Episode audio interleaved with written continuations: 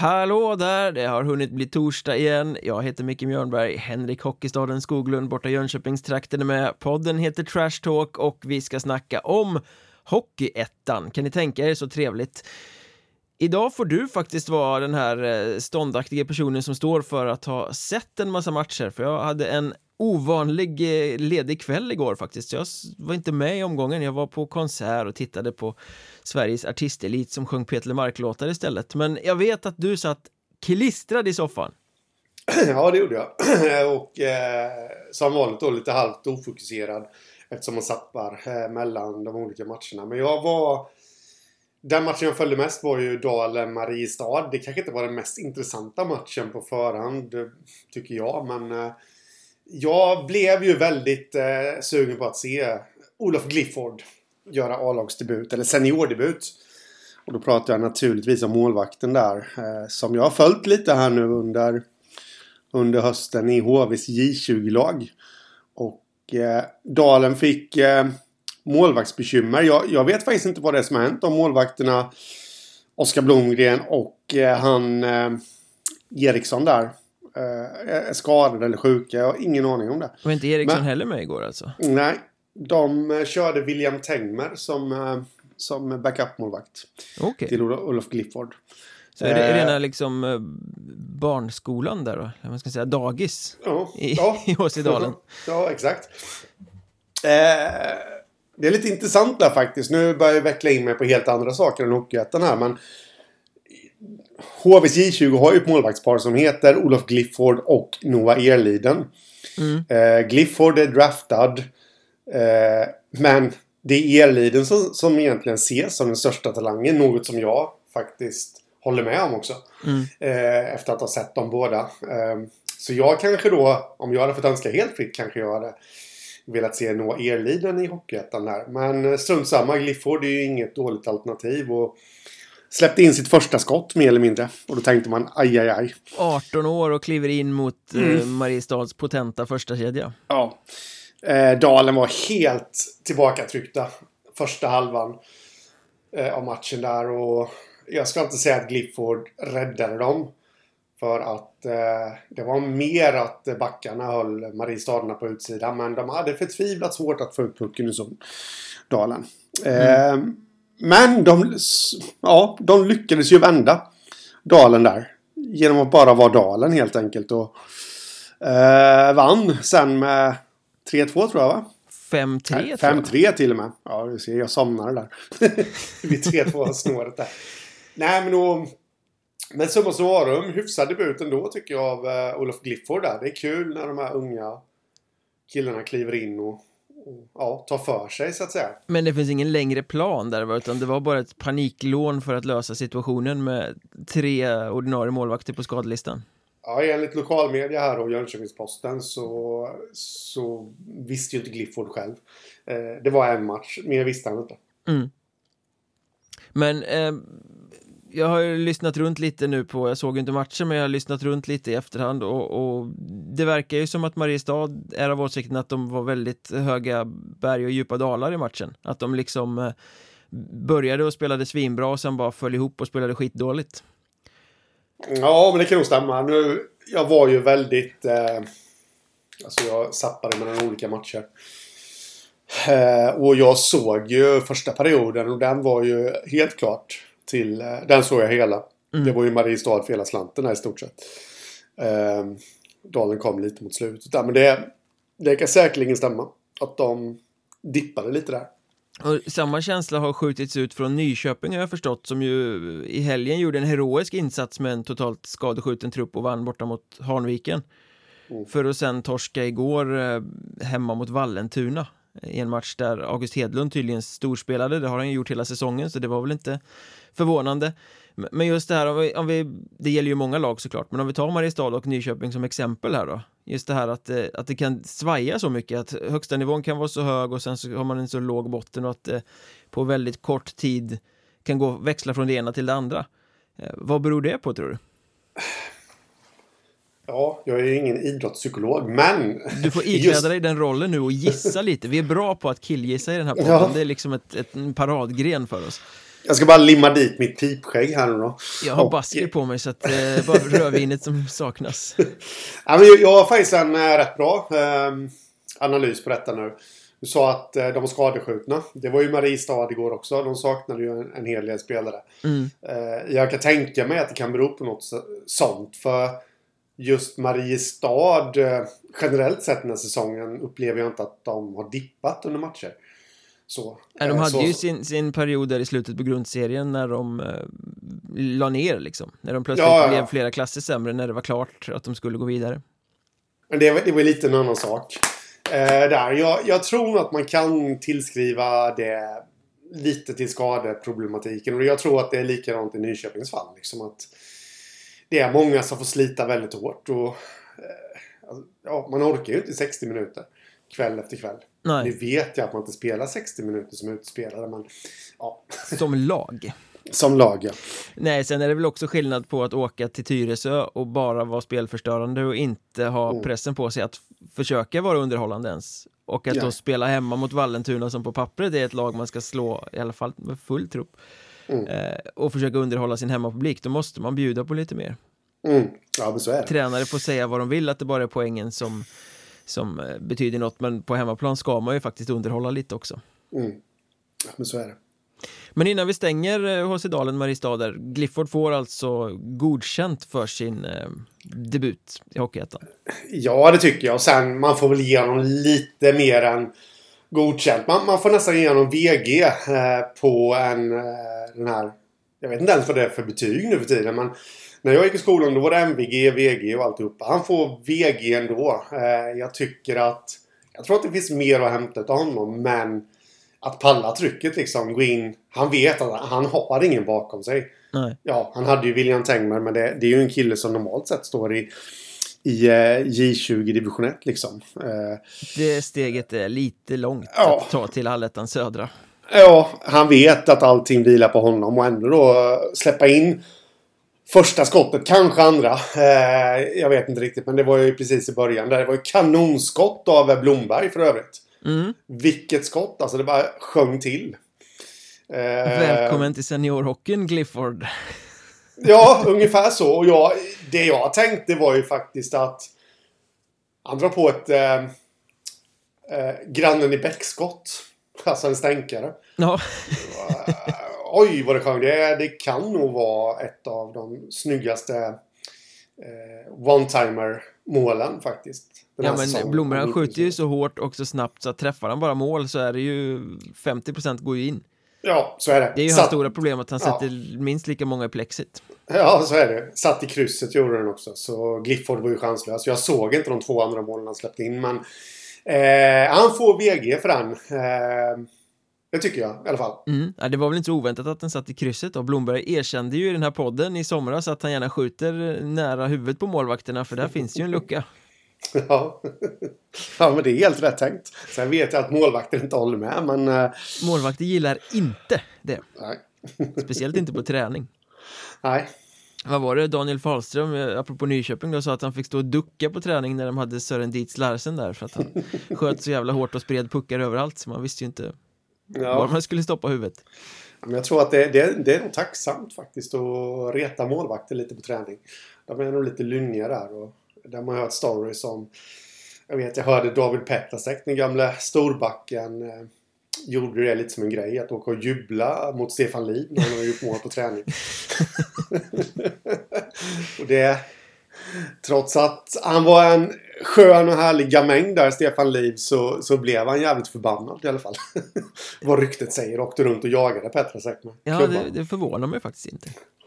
Men eh, den viktigaste händelsen igår ändå, eh, jag har kollat ikapp här på morgonen nu, det måste ju ändå vara att Kriff gjorde mål igen. Mm. Eh, vi pratade ju Ja. om det i måndags i Patreon-podden, hela den här eh, sviten av sex raka matcher eh, utan att göra mål framåt, hur de skulle lösa den och så vidare. Och den var ju inte svårare att lösa än att Kristianstad gick totalbom ute vid egen sarg och eh, gav Andreas Nordfeldt fri lejd in mot mål. Nej, men ibland så är det inte så avancerat. Eh, det måste varit skönt för dem att, att slippa det oket nu. Men å andra sidan, ja, nu gjorde de mål, men spelar det så himla stor roll när man inte tar poängen? Jag tror att det spelar väldigt stor roll att känna att man kunde göra mål. Eh, 2-5 blev det väl borta mot Kristianstad, man gjorde ändå två mål. Eh, och det dröjde bara 3 minuter och 27 sekunder in i första perioden av den sjunde matchen då, innan den där nollan sprack. Ja. Eh, jag tror att det var väldigt förlösande för KRIF faktiskt. De var glada, eh, några jublade kanske mer än annat, men jag hade nästan förväntat mig ett ännu större jubel Ja. efter det där målet än vad det blev. För, för de hade ju redan hamnat i underläge med 0-1 där eh, strax innan, så det var ju en kvittering. De fick in pucken för första gången på över sex matcher. Lite större glädjesvallande hade man kunnat tänka sig. Visst får man lite känslan av att de har pratat om det här? Typ i de senaste, inför de senaste fyra matcherna liksom. Gör vi mål så ska vi inte visa för stor glädje för att vi vill inte signalera att det här har varit, en stor grej för oss. Nej, precis. precis. håll tillbaka, håll tillbaka, Ja. håll igen. Ja, men eh, försvarsspelet i Kristianstad lämnade ju mer att önska just i den situationen och det var väl precis vad KRIF behövde. Mm. Eh, nu är de fortfarande en nollpoängare efter fem matcher, Mm. eh, så att eh, målnollan är spräckt men det ser fortfarande inte särskilt eh, lattjo ut och nu väntar ju då ett derby hemma i Soft Center Arena mot Karlskrona på lördag är det va? Mm, ja. Det känns ju fortfarande som en extrem nyckelmatch, inte minst för Karlskrona. Mm, ja, nej, för båda lagen. Jag tycker, jag såg lite av den matchen igår och eh, det, jag ska liksom inte komma här och låtsas att jag har en fullskalig analys av Karlskronas spel, men jag tycker, ja men lite tama på något sätt. Alltså de, det känns lite ängsligt fortfarande. Jag vet att Magnus Sundqvist var inne på det efter förra matchen tror jag. Eh, och det, jag, jag tycker att man kunde se det lite. Det var ja, men inte riktigt det här attackpsyket eh, hos KK. Vilket är så sjukt märkligt för de borde ju, ja, kanske inte just nu då, men de borde ju vara fullproppade utav självförtroende. Med tanke på hur grundserien ser ut. Mm. Och då, då kan man ju faktiskt börja fundera lite att eh, jag, vet, jag ser att den här diskussionen har dragit igång igen nu om, om ja, att västlagen är så ofantligt starka i, eh, i, eh, i den södra allettan. Eller de var det i alla fall. Va, Eh, Västlagen är väl inte alls särskilt starka i den södra allettan? Nej men Det är liksom, Ja, det, det, ja, men det är jag- en mittengegga och så ligger två Blekingelag i botten. Ja, men det, det verkar vara en eh, grej.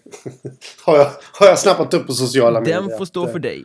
Ja, det är inte jag. Jag refererar bara till sociala medier. Vad, vad, vad, folk skriver. Men jag börjar faktiskt fundera på om det... Inte just att Västra är så betydligt mycket starkare, men jag känner att topplagen kanske är jämbördiga överlag. Så har det ju varit i flera år i många avseenden. Men kan det hända att det var lite för enkelt motstånd för Karlskrona i den södra serien? Och att alla matcher i stort sett är lite tuffare nu. Ja men Söderserien eh, var ju svagare än på väldigt många år i år. Eh, så var det ju. Men jag tycker att Karlskrona visade upp ett så stabilt spel som eh, det var inte så att de gjorde 8-0 bara för att det var undermåliga lag de mötte utan det var ju Nej. defensiven som var deras adelsmärke att de kunde stänga ner. Eh, Och det är inte så att det har läckt in drösvis med mål nu i allettan heller. Utan Nej. det är ju offensiven som inte har levererat. Ja, nej, men så är det. Absolut. Eh, kanske lite tätare försvar. Eh, jag, jag vet faktiskt inte. Men det känns lite ängsligt. Det känns lite... Ja, eh, krutet blött helt enkelt. Men de tog sina två första poäng för allettan. Det blev ju 2-1 efter förlängning mot Skövde hemma i NKT Arena igår. Starkt av Skövde att ta en poäng i Karlskrona, säger jag utan att ha sett matchen, men de brukar ju alltid få spö där nere. Jag vet inte hur många matcher de har spelat liksom utan att ens vara nära. Så att även om det säkert är snopet att förlora i en förlängning så är det ju väldigt starkt att få med sig en poäng därifrån. Svagt av Skövde att tappa en ledning. Om jag nu ska kontra på den. Nej, men det är klart. Eh, de hade nog, när de kollade spelschemat, så hade de garanterat varit nöjda med en poäng på förhand. Jag, jag tycker nog ändå, utav det jag såg, så tycker jag nog att Skövde borde ha ja, eh, hållit i det på något sätt. Men det är ändå starkt att bara släppa en puck på bortaplan mot Karlskrona eh, på ordinarie tid. Ja, väldigt starkt. Sen såg jag att det var någon som skojade om också att det var Jesper Emanuelsson som gjorde mål för Skövde. Mm. Med tanke på att det finns en Jesper Emanuelsson i Karlskrona-laget också. Ja. Som väl fick en assist, sin första Karlskrona-poäng om jag eh, har eh, blivit rätt underrättad. Eh, ja, det kan det nog vara. Men vem tar det på lördag då? Kriff mot Karlskrona. Två lag i skriande behov av de där poängen. För jag menar, Karlskrona har ju ändå 10 poäng upp till andra platsen nu. Vi snackade om det i måndags, jag skrev en krönika om det på Hockeysverige också, att det är inget snack om att Karlskrona kommer gå till slutspel, fansen behöver inte vara oroliga. Eh, de som hängde upp den där banderollen om att de ska vakna på träningen nu i veckan. Eh, men de kan ju ha vaskat eh, chansen att diktera sitt slutspel genom att det blir svårt att komma topp två. Ja, så är det. Jag, två saker faktiskt. Jag ska strax svara på din fråga där. Sundqvist ändrade ju faktiskt om i formationerna igår. Jag vet inte om du har noterat det. Det har jag inte. Emanuelsson lirade ju med bröderna Fredén och eh, Heiver gick in på sin nygamla plats då. Han kanske lyssnar på podden då, Sundqvist. Det är bra. Ja, ja det är bra. Eh, jag har en känsla av att Kriff kommer ta det. Skulle det inte vara så här klassiskt liksom? Karlskrona har egentligen gjort lite vad de har velat här nu i derbyna. Ja. På senare tid. Eh, men nu är de lite i gungning och jag tror att många av deras fans förväntar sig att ah, ja, nu har vi liksom ett, svagt och impotent Kriff liksom. Det kom, där kommer det vända för oss. Mm. Skulle det inte vara så gjutet liksom att Kriff vinner med 2-0, 3-1? Ja, det lär ju inte bli någon sprakande målhistoria i alla fall. Nej. Eh, det var lite så jag... Magkänsla. Jag tror nog ändå att Karlskrona är starkare och har fått lite liksom, vind i ryggen av att faktiskt lyckas vinna en match nu. Ja, men självklart är de starkare. Men jag tycker ju att de verkar vara lite ängsliga. Det här är ju en... De känner sig klart av det är derby, de ska vinna och nu dessutom så har de haft en rasslig inledning. Jag är inte helt hundra på att de mentalt eh, kommer... De kommer vara med mentalt men kommer psyket hålla på dem? Ja, det blir spännande att se. Mm. Men det viktigaste i Blekinge igår det var ju varken Karlskrona eller Kriff utan det var väl att eh, superfarbrorn Marcus Paulsson firade sin 40-årsdag på isen mm. i Össarinken. Grattis mm, ja. får man väl säga, välkommen till rätt sida av det där strecket. ja, eh, stort grattis. Han firade med att gå poänglös av isen när Mörrum straffbesegrade, vilka var de spelade mot? Forshaga va? Med mm. 4-3. Oh. Eh, det gjorde de. Eh, Mörrum hänger med där i toppen. De gnetar sig kvar faktiskt. Eh. De är trea i den södra vårserien mm. just nu och eh, när du snackade där om, om starka västlag och svaga söderlag och allt vad det kan tänkas vara så man kan ju konstatera att just nu är det fyra söderlag som ligger i topp i den mm. södra mm. vårserien. Ja. ja, eh, plus ett söderlag som sexa också då. Eh, Tyringe. Mm. Och sen då Brås, Troja, Mörrum, Alvesta i tur och ordning där. Det, man börjar nästan kanske se en tendens på slagstyrkan på serierna här nu. Att, eh, ja men jag snuddade lite vid det innan då, att det känns kanske som att topplagen eh, i väst är mera på de sydliga toppl topplagens nivå. Men tar man då den nedre halvan av serierna så är det ju inte alls så. Nej. Nu är i och för sig inte det här så många västlag eh, som lirar i, i allettan södra. Men det är ju mest östlag. Men ja, du förstår vad jag menar. Ja, botten i vår serien södra är ju befolkad av östlag nu. Mm. Eh, och, och, det säger väl kanske något när ja. bottenlagen från den svagaste söderserien på länge kan liksom hålla fanan så högt i vårserien. Ja, jag menar Tyringen har tagit nio poäng. De tog fem under hela hösten liksom. Ja. Uh, ja, det, det är spännande. Och de som är kanske mest utsatta i botten här måste väl ändå vara Eskilstuna-Linden som mm. förlorade mot Segeltorp igår uh, och har tagit noll poäng på fem matcher och dessutom har en väldigt tunn trupp som är skadeskjuten. Nu har man rutinerade superviktiga backen Daniel Gunnarsson på skadelistan Andres Stafforelli som ju var fjolårets bästa spelare och som är en sån här kulturbärare och rutinerad viktig pjäs i offensiven. Han har tagit paus, jag tror inte han fick ihop det med den civila situationen, om det var mm. jobbet mm. eller något sånt där. Ja, jobbet tyckte ja. jag att jag läste. Så att det ser ju nästan krisartat ut. De har ju startat, de startade ju grundserien uruselt, sen vände de runt mm. det. Nu har de startat vårserien uruselt, mm. men har också en hel del spelare borta. Ja är det till och med så att de är så dåliga att de riskerar att behöva kvala, kanske till och med åka ur? Ja, men där, det är intressant att du tar upp det, för den tanken slog mig också häromdagen när jag kollade lite på hur det hade gått för, för lagen så här i inledningen och bara... Och då fick jag just den bara jäklar, de kan ju faktiskt tvingas kvala. Eh, jag tänkte inte i de banorna att de åker ur, men i alla fall kvala sig kvar. Eh, känns lite, men å andra sidan, de har vänt om det förr. Eh, ja, men nu har de ju Daniel Gunnarsson, det handlade väl om veckor va? Han skulle vara borta. Ja, det var nog inte så match till match utan det var nog en liten stund. Jag vet inte vad det ja. var för skada dock. Nej. Um, så uh, jag menar Tyringe har tagit sina nio poäng. Det är nio poäng upp för Eskilstuna och Linden som de ska ta ikapp på 13 omgångar. Det tror jag inte att de gör.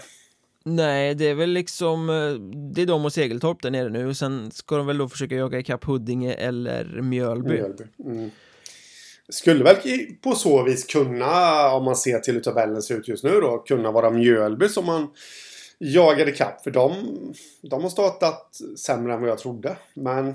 Ja, de levererar ju inte heller. Fast de är ju liksom inte utskåpade. Det är ju ganska Nej. knappa förluster. Nej, det känns som att vänder det för dem så kommer det vända helt enkelt. Och de gick ut i veckan nu också att de har eh, sjösatt en eh, supporterinsamling som är mm. riktad, det är en Swish-kampanj, de ska samla in pengar för att värva inför deadline som är om tre veckor och det är en back som kan stabilisera deras eh, defensiv Har de liksom ja. sagt, det är där pengarna ska läggas Jag gillar den typen av insamlingar när det inte bara är Vi ska ha en spelare Utan Nej. det är den här typen av spelare vi ska ha ja. Det blir nog lättare att samla in pengar när man är lite mer konkret mm. i vad man liksom söker. Ja.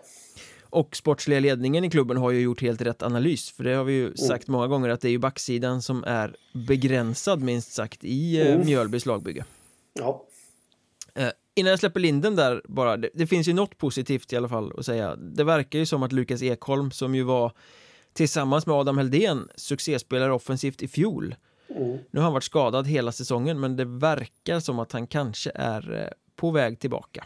Ja, det kan de behöva. De behöver den eh, injektionen helt enkelt. Ja. I den serien kan väl också konstateras att eh, följetongen, det vi har tjatat om precis hela hösten Nämligen hur länge får Forshaga behålla Linus Skager? Den mm. följetongen har nu fått sitt slut. Ja. För här för några dagar sedan stod det klart att eh, han avslutar säsongen med sitt älskade Kalmar i Hockeyallsvenskan. Mm. Så är det. Och det känns ju som helt rätt klubb för honom. Där, ja. där trivs han ju. Ja, hela hans fokus på försäsongen var väl att han ville vara kvar där. Ja. Så är det Och eh, han var ju inlånad för några matcher sen och gjorde väl någon, någon, någon poäng där.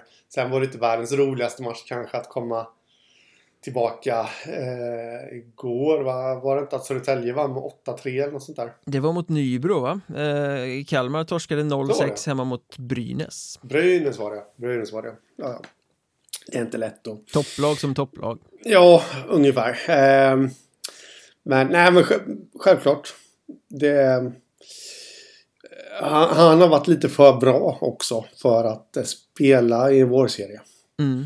Det var ju roligt med kommunikationen också för eh, Forshaga gick ut med att han lånas ut till Kalmar resten av säsongen. Mm. Eh, Kalmars kommunikation lät mer som att det var en värvning. Mm. Så det finns nog någon uppgörelse där som de har valt att tolka, att kommunicera på, på lite olika sätt. Ja, det är spännande nästan jämt. Frågan är vad betyder det här för Forshaga nu då? Hur mycket svagare blir de? Ja, men det, det är klart att det, det kommer ju bli en kvalitetssänkning på dem. Eh, jag, jag, såg ju inte ett smack om matchen mot Mörrum där så jag vet inte hur det såg ut men jag tror över tid så kan det nog innebära att man ja men att man inte kommer vara med i racet om man säger så. Om, om en plats eh, bland de tre första i alla fall. Mm, eh, han är ju den offensiva racet. dynamon liksom. Ja. Och så. Så det är väl lite de tankarna jag har. Å andra sidan om man vänder på det Kan det inte bli skönt att bli av med den här liksom När ska han dra tanken? Ja, men tror du de har tänkt så då? Ja, men det snacket har ju varit så hela tiden, ända mm. innan säsongen ens startades var det hur länge blir Linus Skager kvar i, i Forshaga? När ska han flytta? Här kan, här kan han hamna. De här klubbarna mm. kan vara intresserade. Karlskrona rycker i honom, Kalmar rycker i honom. Ja, men du förstår, det, det måste ju också ha varit en någon form av psykologisk aspekt i det hela kring Forshaga. Ja, men absolut så är det. Eh, jag tror inte att de faller igenom fullständigt här utan de kommer nog hålla en hyfsad nivå men, men ja, spetsen försvinner ju. Ja, det blir den här klassiska någon annan får kliva fram i hans ställe. Mm, mm. Eh, vi får väl se vem det blir. Eh, här ska jag också hinta om att eh, imorgon är det fredag, då kommer ett fredags trash talk, det är specialavsnitten som vi gör på Patreon. För det är ju så att man kan stötta den här podden med några riksdaler i månaden, då får man fullängdspoddar på måndagar och eh, fredags trash talk på fredagar som man eh, kan lyssna på via Patreon alltså. Och imorgon så ska vi djupdyka lite i och titta på fler spelare som eventuellt skulle kunna lämna Hockeyettan för Hockeyallsvenskan innan fönstret stänger. Alltså spelare som i, i kölvattnet av eh, Linus Skager också kan vara på väg till Hockeyallsvenskan. Vi ska peka ut några kandidater från Hockeyettan där helt enkelt. Plus att eh, det kommer vara lite eh, gäster med också och succélistan Hockeyettans halleluja såklart. Eh, så gå in på Patreon.com, sök efter Mjölnbergs Trash Talk så står det precis hur man gör för att stötta podden och ta del av bonusmaterialet. Du måste ju ha blivit urförtjust, du som eh, pekade ut Johan Skinnars som en superfrälsare för Borlänge, när de plockade in ytterligare en förstärkning eh, av den magnituden. Martin mm. Janols är tillbaka i Borlänge. Ja, eh, det är han. Eh, bra för Borlänge. De behöver ju alla rutinerade pjäser de kan eh, få och lite oväntat. Jag trodde faktiskt inte att han skulle komma tillbaka. Nej, han bombade ju in eh, poäng för Borlänge där, var det 2021 eller 21-22? Eh, jag tror han gjorde 65 poäng i serien eller något och var liksom, han tog över efter Marcus Pajen Persson som den här ledande rutinerande poängsprutan i laget. Ledde laget, sen eh, trappade han ner och mm. eh, blev ehm, han har väl kört med Häradsbygden i division 3 i några säsonger tror jag. Jajamän. Eller något sånt där. Så frågan är ju vart han står. Ja, så är det ju. Någonstans så grunden borde ju finnas kvar liksom med, hockeytänket och alltihopa. Men det är klart att det, det går ju lite snabbare och ja, lite rappare och alltihopa. Så att eh, det är väl mycket fysiskt. Hur den fysiska statusen är, mm. helt enkelt. Eh, men att det är en spelare som kommer kunna göra poäng på vår serienivå, det är ju inget snack om den saken. Mm. Han var väl inte med igår när Borlänge vann borta mot Surahammar med 3-1. Mm, jag vet faktiskt inte riktigt när debuten blir Men mm. med Jan Ols och Skinnars i laget Känns väl som vi kan mm. avskriva Borlänge som en kvalkandidat nu va? Ja, du menar neråt då, antar jag? Ja, ja, givetvis. Nej, de har tagit in de här två och nu blir de skitdåliga. ja, men jag har ju sagt att de ska vara med uppe i toppen där, så jag får ju bara vatten på min kvarn. Här nu. Ja, jag har ju varit lite mer tveksam och tänkt att nej, men här finns det, med tanke på vilken riktigt svag grundserie de gjorde, att här finns det ju faktiskt en mm. risk att de skulle kunna ramla neråt i, i, i hierarkin. Men, men eh, så blir det väl inte nu med de här spelarna. De, de tillför ju poäng och de tillför rutin och de tillför ja, det mesta som behövs för att, för att göra Borlänge starka helt enkelt. Jag noterade en annan grej här eh, i veckan Quantum Hockey, den här agenturen vars agent Tobias Johansson faktiskt var med i ett eh, Patreon-avsnitt för några veckor sedan. Kan vara intressant att lyssna på om man vill höra agentperspektivet på Hockeyettan. Men de håller ju på att samla på sig en väldig massa Hockeyettan-spelare. Det är nya signingar var och varannan dag tycker jag det känns som att de går mm. ut med i sina sociala kanaler. Och nu har de alltså knutit till sig Kristoffer Jansson, eh, poängspruta, väldigt viktig spelare i Hudiksvall. Mm. en sån spelare som har stannat kvar flera säsonger trots att eh, han borde ha kunnat ta klivet till Hockeyallsvenskan. Eh, mm. Min take på den här är ju lite att han liksom nu då har signat med en ny agent eller en ny agentur i alla fall. Jag vet inte vilken av agenterna det är som han har, men, men signalerar inte det lite att om Hudiksvall inte tar klivet till Hockeyallsvenskan i vår så kommer han sondera terrängen lite. Eh, annars hade han inte behövt skaffa sig en agent, ny agent på det sättet. Nej. Nej, det är mycket möjligt. Eh, och det, det skulle inte vara någon överraskning heller ifall han skulle landa i en allsvensk klubb. Liksom. Eh, nej, det är möjligt.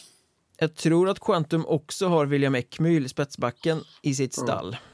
Eh, och, ja, du, du får ju skjuta ner det här nu, men får man inte lite känslan av att den här stommen som Hudik har haft i tre fyra år nu, med alla de här spelarna som har valt att stanna kvar, Kristoffer Jansson, Jesper Wiberg, Byström Johansson, eh, William Ekmyl och så vidare och så vidare.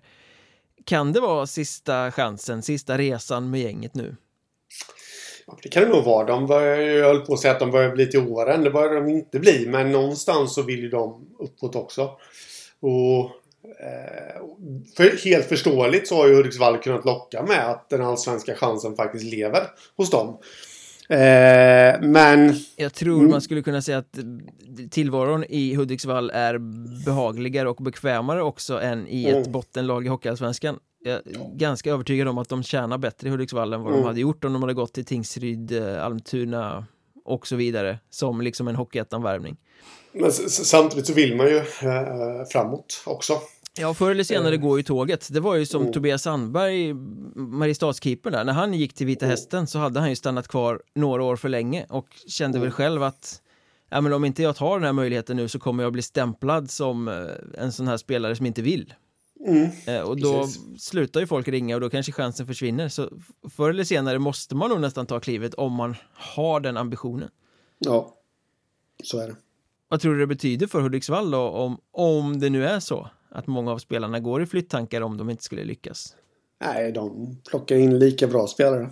Ja, men för chansen att lyckas tänker jag liksom, här, blir det en press eller blir det mm, Hur menar du då? något annat? Ja, men att de känner att fan, det är sista chansen nu, sen kommer laget att splittras, nu måste vi lyckas. Ja, men det blir väl en press i så fall på klubbledningen. Eh, spelarna märker nog inte av det så mycket. De, eh, ifall de nu har gjort klart liksom eh, med något annat. Ja, Så- det tror jag inte faktiskt. Nej, Inte än i alla fall. nej. Men att det har börjat liksom surras lite och man pratar med lite olika klubbar och, och liksom det har signalerats intresse och alltihopa. Jag, jag tror inte riktigt att det blir eh, att fokuset liksom blir sämre utav det utan jag tror snarare att, eh, jag tror inte att det blir någon press heller för då har de ändå att okej misslyckas vi så lever fortfarande min allsvenska chans i alla fall. Mm. Ja, det blir intressant att se. Eh, både sportsligt och eh, även sen vad som händer med, med truppen om man inte lyckas. Hudiksvall är ju ändå ett av fyra lag som bör pekas ut som en ganska ja, ett lag med en hygglig chans att ta det där klivet.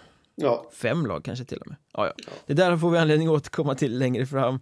Eh, norra allettan finns ju en annan sak som är väldigt värd att eh, konstatera och det är ju att Hanviken helt uppenbart är ett buggy-team för Brödernas Väsby. Mm. Ehm, såg eh, sista perioden av den igår faktiskt och eh, det, det var ju liksom bara ett lag på banan och det var Hanvik, eller nej det var inte alls Hanviken, det var Brödernas Väsby.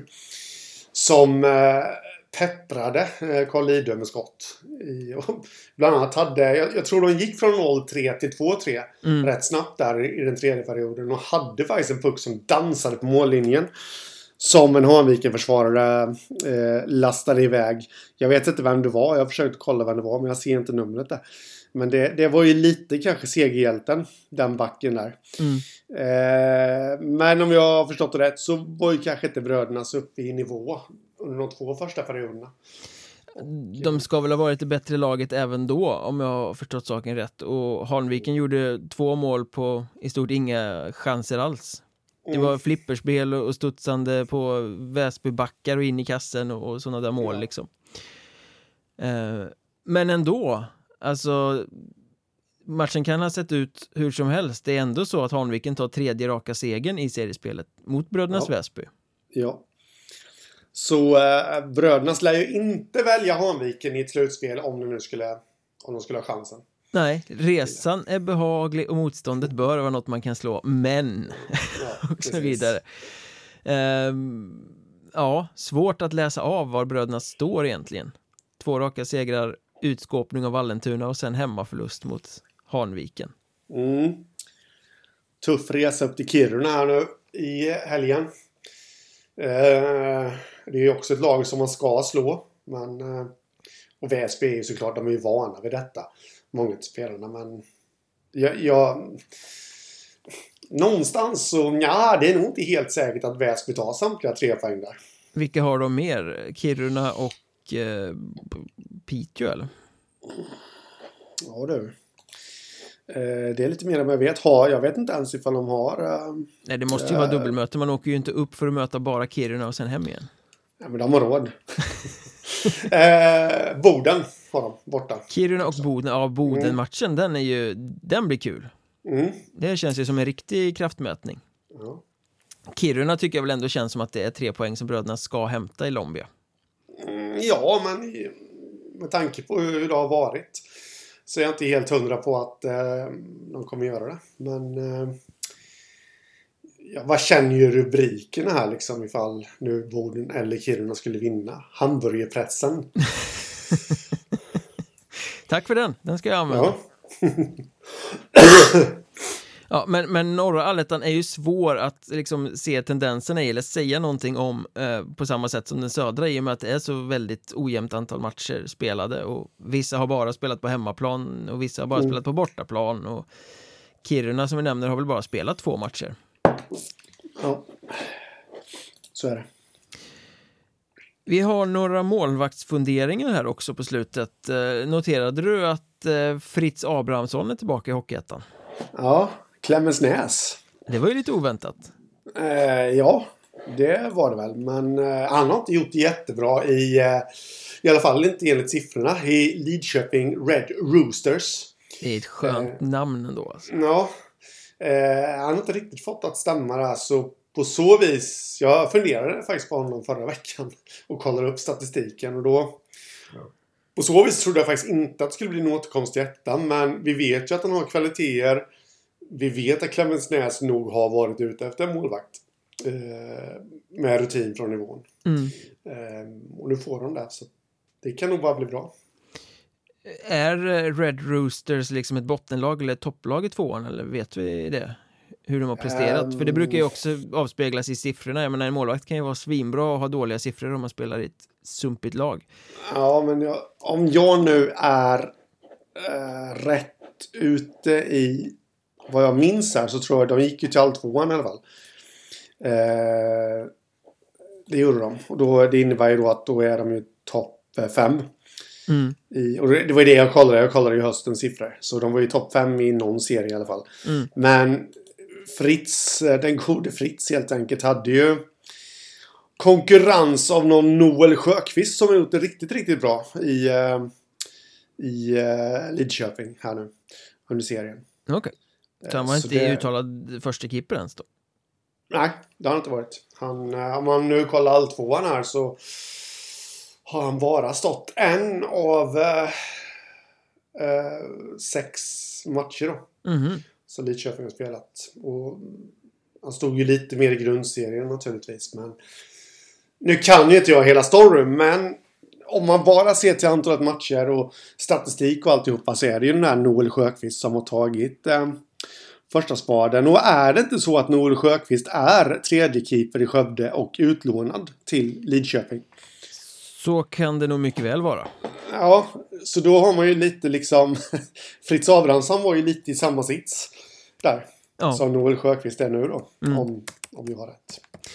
Eh, och Fritz skulle ju ha spelat med Köping i Hockeyettan den här säsongen. Eh. Var klar för dem, eh, sen torskade de elitlicensen och la ner sitt A-lag. Mm. Eh, vi får väl se om hur mycket han kommer spela i Clemensnäs, men det är ju tydligt att det är på målvaktssidan de behöver ha något mer. Mm. Eh, så det blir spännande att följa. Jag tror han började på bänken igår i alla fall, om jag Mm. läste rätt.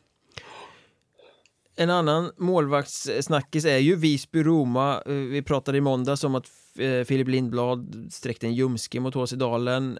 Oklar konvalescenstid på den. Tre veckor tror jag de har kommunicerat från Visby nu. Det kan säkert bli mer. Eh, Skräck för dem. Så eh, de gick ju raka vägen ut och värvade en finsk målvakt. Severi Auvinen. Eh, Det signalerar för mig att de nog tror att Lindblad kommer vara borta ett ganska bra tag. Ja, tror du det? Ja, annars skulle de inte så hastigt värva.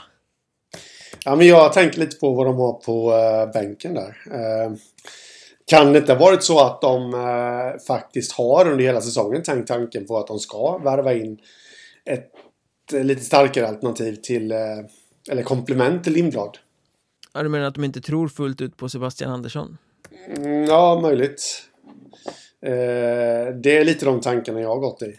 Eh, när jag har funderat lite även på det här med deadline och vad man ska förstärka med så har väl jag tänkt att eh, att eh, Visby är ett lag som nog kommer kanske möjligtvis värva in en målvakt. Om man nu menar allvar med att gå långt i slutspelet och alltihopa. Mm. Det de... känns ju som att de har lite andra muskler nu att, att röra sig med. Så...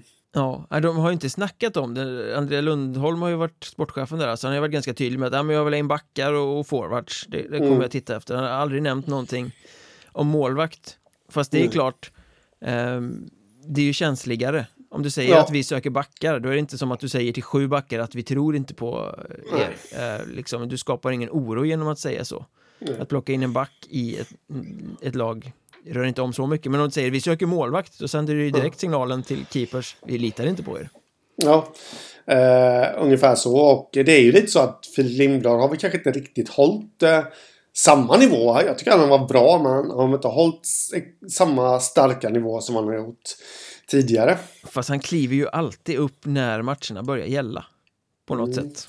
Det är liksom, ja men grundserien, ja så sådär och sen så blir det tuffare och tuffare matcher så blir han bättre och bättre.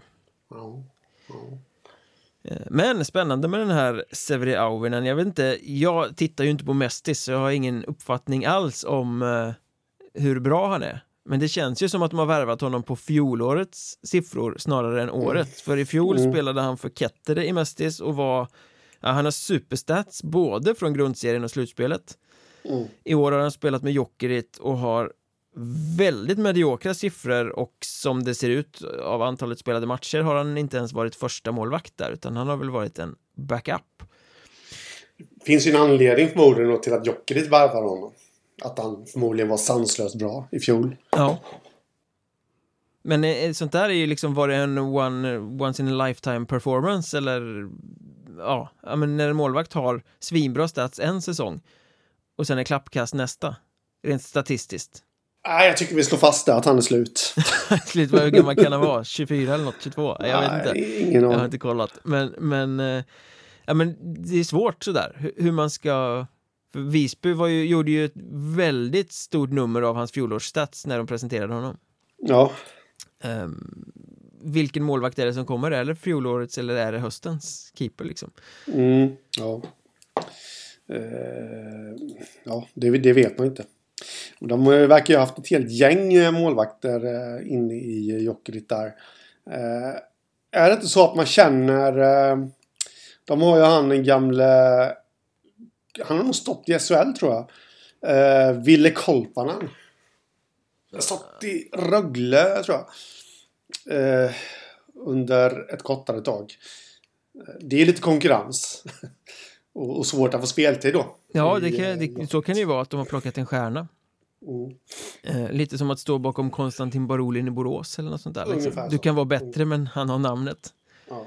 Eh, nej, men som jag förstår det så Visby vann ju med 4-3 mot Tranås igår på hemmaplan ja. och Eh, det var bombardemang från Tranås ystra offensiv men Auvinen gjorde en, eh, om man ska tro de som var där och tittade, en riktigt imponerande debut i alla fall. Mm. Ja, jag såg eh, lite av den matchen också faktiskt. Jag tyckte han var han var helt okej. Okay. Tranås låg ju på rätt eh, rejält där i sista perioden. Men de hade väl en del powerplay också, men han stod pall. Mm. Ja, men Tranås är bra offensivt ändå. Ja. De spelar ett bra spel, även om de kanske inte har namnen. Så nej men det blir, det blir spännande, för, för Visbys del hoppas man ju naturligtvis att Filip Lindblad ska komma tillbaka så fort som möjligt och i så god form som möjligt. Men eh, kan Auvinen steppa upp där också så kan det ju bli en väldigt intressant målvaktskamp när Lindblad väl kommer tillbaka. Ja.